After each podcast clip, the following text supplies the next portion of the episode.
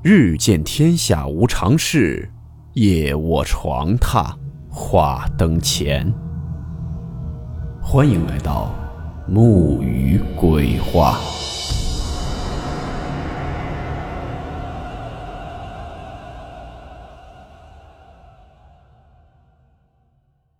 大家好，我是木鱼。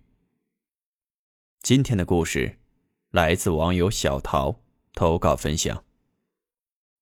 故事名称：楼梯上的人头。温馨提示：本故事含有未经证实的内容和边缘化知识，部分内容超出普遍认知。如感到太过冲击自己的主观认知，请大家当做故事，理性收听。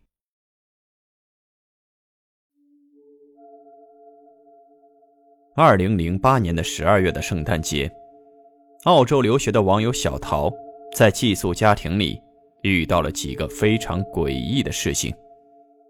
这辈子真正算是体会过了心脏跳到嗓子眼的感觉。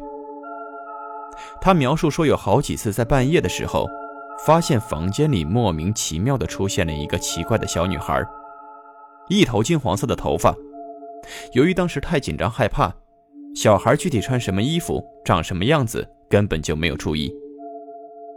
不过，更恐怖的事情还在后面。在小桃搬离寄宿家庭后，去了一个朋友家里面居住。而在朋友家里发生的事情，让小桃终身难忘。在朋友家的楼梯上，好像有个什么东西，长头发盖着脸，露个鼻子。在后面我会描述出来。夜晚出现的奇怪女孩，如寂静岭般荒无人烟的街道，楼梯上奇怪移动的未知生物。下面，我们就开始今天的故事。零八年的六月份，小桃去了澳洲留学。留学时期的第一个寄宿家庭呢，是马来西亚人。小桃说，他们家的房子很老，就是那种二战时期的房子，地板老化很严重。踩在地上呢，有吱吱吱的声音。房子呢，一共是有五个房间，除了小桃外，还有其他好几名留学生。而这个事儿，就发生在小桃的一个室友身上。有一天晚上呢，照顾小桃他们的叔叔阿姨在饭厅看恐怖片。小桃呢，胆子本身就很大，平时啥都不怕，他也很喜欢看这些灵异恐怖的东西。这叔叔阿姨呢也都知道小桃的兴趣爱好，于是就叫小桃过来一起看。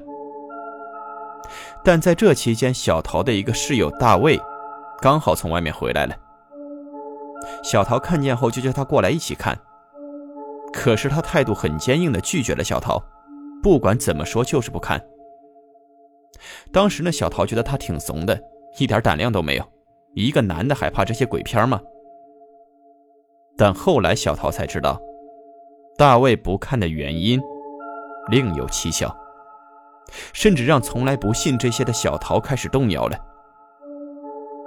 因为房间里是不允许抽烟的，所以小桃和大卫经常一起去后院抽烟。两个人呢也是这样慢慢熟络起来了。这大卫呢是汕头人，身材比较瘦，一米七的个子。有一次呢，两个人又相约去后院抽烟，差不多是晚上十二点的时候。家里的所有人基本都已经睡了。大卫呢，在 QQ 上约小桃一起去后院抽烟，但见到小桃的第一句就是“我见鬼了”，并且这大卫十分淡定。而小桃呢，作为一个灵异爱好者，连忙就去追问到底发生了什么。这大卫呢，才缓缓道来。这里先描述一下大卫的房间。大卫的房间进门左手边是一个桌子，桌子旁紧挨着一个单人床，床边靠着墙。大卫说，昨天晚上的时候，差不多是在三点左右睡下的。他的脸呢是对着墙，侧着身睡的。但正当大卫朦朦胧胧间感觉快要睡着的时候，他翻了个身，但恍惚间感觉自己的手机居然是亮的。手机当时呢是放在床边的地上充电的，大卫就睁开眼睛查看，居然看到一个小女孩在那儿摆弄她的手机。当时呢，大卫也没觉得是什么怪东西，因为当时寄宿家庭的亲戚过来了，其中就有一个七八岁的小女孩。于是呢，大卫就认为这应该是那个亲戚家的小孩子了，但还是下意识的打了声招呼。结果那个小女孩直接就跑了。直到这个时候，大卫才意识到不对劲，因为在小女孩跑的时候，大卫看见她的头发是金黄色的。而那寄宿家庭亲戚家的小女孩头发是黑的，但紧接着，更恐怖的事情发生了。当大卫还没反应过来的时候，那个小女孩在他眼前直接穿墙跑了出去。大卫直接就被震惊的愣住了。但还没有过几秒钟，那个小女孩居然直接又穿墙回来了，直接就扑向了大卫。大卫吓得连忙按下床边电灯开关，直接把灯打开了。但奇怪的是，那小女孩却凭空消失了。大卫给小桃说：“那肯定不是做梦或者幻觉，一切都特别的真实。”小桃听完浑身发抖，第一次感觉腿不受控制的那种抖。而大卫呢，却说没怎么怕。大卫继续说：“他妈妈的妹妹以前就是属于帮人家看事儿的。”大卫说：“他和他的姐姐都能看见。小时候，他和他姐在他们家的卫生间里还看见过一个人的影子在里面来回踱步。结果后来才听说，那个人是在施工他们家卫生间的时候出了事故，掉下去了。”小桃缓过神来，回到了房间，但还是感到很后怕，因为第一次感觉灵异事件离他这么近，而那个奇怪的小女孩。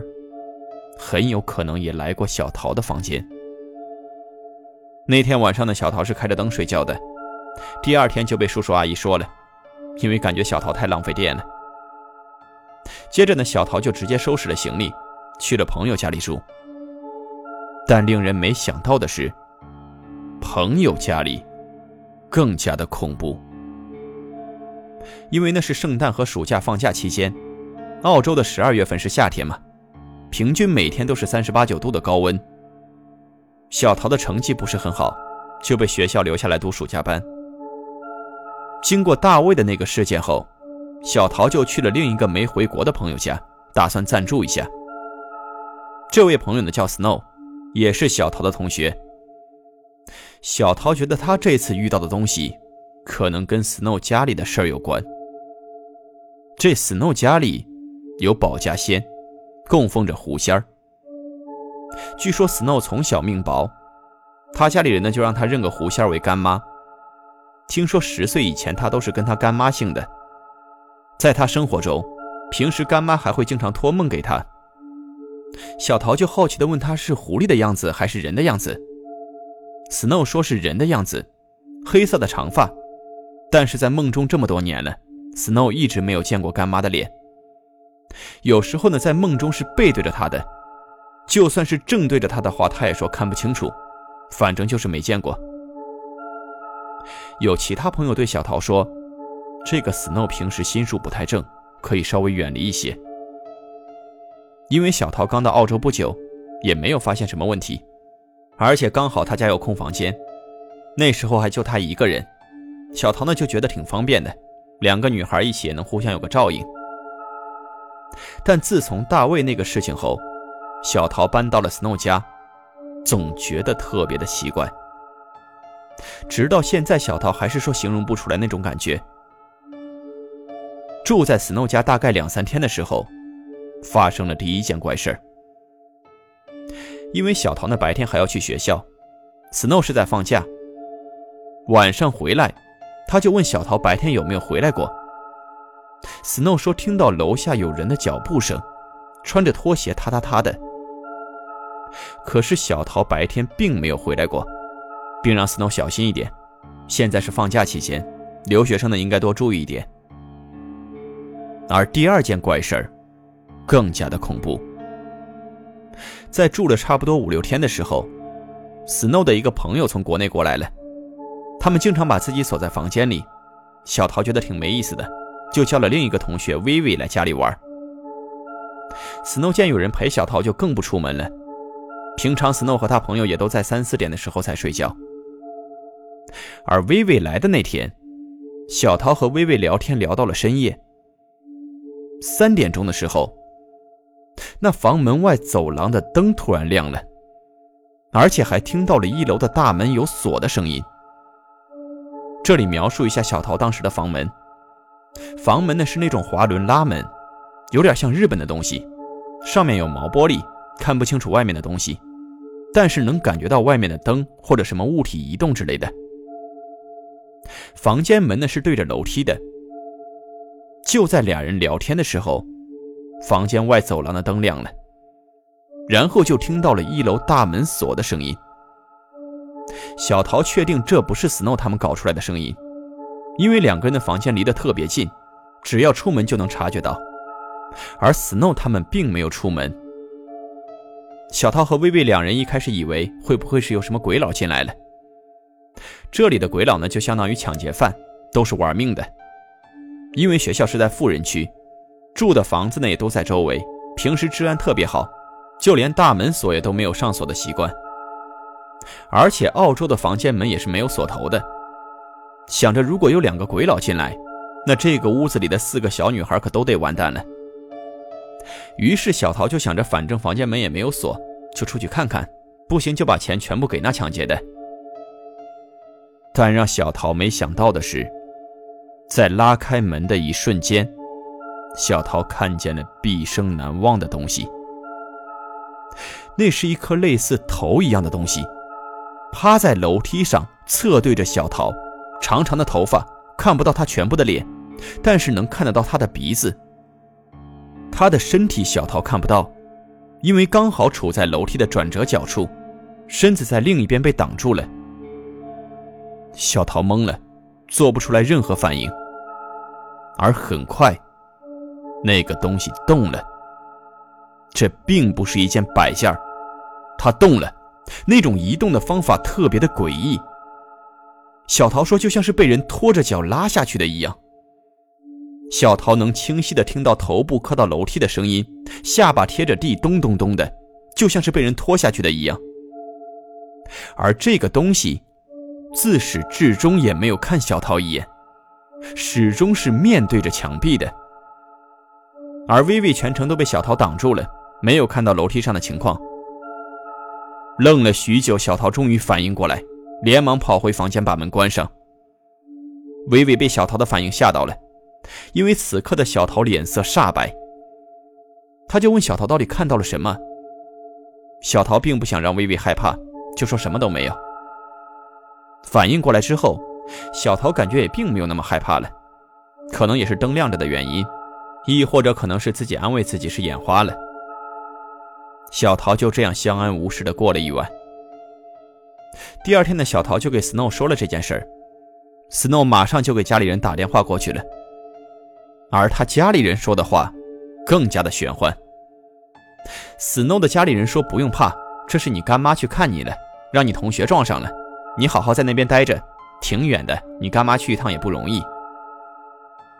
自从遇见那个东西后，小桃有一次从学校回 Snow 家，澳洲四十度的天气，天空万里无云，但在小桃眼里总是灰蒙蒙的，走在路上一个人也没有，就像是到了电影《鬼域》以及《寂静岭》一样的世界，周围都是寂静的感觉。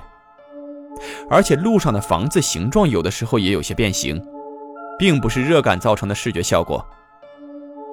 后来，Snow 按照家里人告诉的方法给小桃做了一些事情，听说是可以缓解惊吓，也可以缓解这几天小桃印堂发黑的感觉。自从被吓到后，小桃那几天总感觉看什么都雾蒙蒙的。后面小桃还总感觉心神不宁，心想着还是在父母身边安全。然后就买机票回国了。小桃说：“那种心神不宁的感觉，让他在坐飞机的时候还担心会不会因为他而坠机。”回国后的小桃跟家里人说了这件事情，家里人马上就带小桃去了沈阳的城隍庙烧香。小桃说：“之前每次去那里，里面烧香的味道都让她很舒服，有一种拨开云雾见光明的感觉。这次也一样。”进去之后浑身发抖的感觉没有了。就在把香插进香坛后，小桃他们碰到了以前住在他奶奶家楼下的邻居过来搭话。这个邻居呢，平时就神神叨叨的，所以小桃和他妈妈并没有怎么搭理他，继续往前面走。但是呢，他居然追了过来，拉住了小桃妈妈，然后说：“姐，你的包着火了。”小桃两人就觉得很奇怪，下意识的就往包里去看。结果呢，包里真就冒起了烟。包的外面好好的，但是包里面在冒烟，里面的钱包、外面都烧黑了。接着，小桃两人就询问这个邻居，是不是有什么其他说法。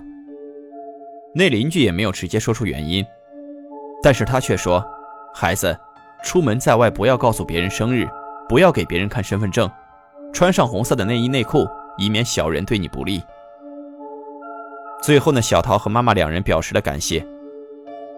小桃回去后就再也没有心。小桃回去后。就再也没有那种心神不宁的感觉了。最后大家是怎么看这个事情呢？